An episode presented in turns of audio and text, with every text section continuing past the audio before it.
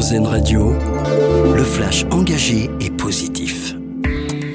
Bonjour, bonjour à tous. As-tu peur d'aller au collège à cause d'un ou plusieurs élèves? C'est l'une des questions auxquelles répondent aujourd'hui les élèves à l'occasion de la journée nationale de lutte contre le harcèlement. À la demande du ministère de l'Éducation, des questionnaires anonymes d'auto-évaluation sont distribués dans toutes les écoles de France, du CO2 à la terminale, pour savoir si les élèves sont victimes ou non de harcèlement.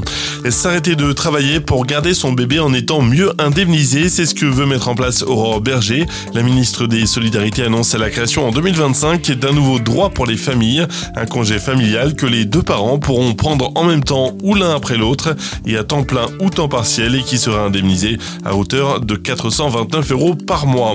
Il plaide pour une pause humanitaire et un cessez-le-feu. Emmanuel Macron a pris la parole tout à l'heure en ouverture de la conférence humanitaire pour les civils de Gaza, organisée à Paris. Le chef de l'État a appelé à respecter le droit et à protéger les civils. Cette conférence humanitaire rassemble des chefs d'État, des organisations internationales et des ONG. Le but, agir de manière concrète pour la sécurité de la population. Le 7e art va reprendre ses droits à Hollywood après de longs mois de négociations. Un accord a été trouvé entre les acteurs et les studios. Les comédiens étaient en grève depuis 118 jours pour réclamer une meilleure rémunération et un meilleur encadrement du streaming ainsi que de l'intelligence artificielle. L'industrie du cinéma et des séries va donc pouvoir se relancer totalement.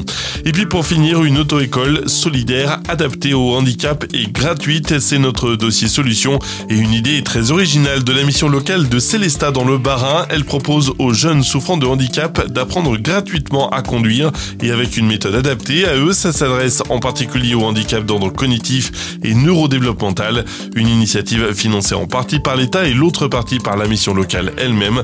Dossier complet à retrouver sur erzen.fr.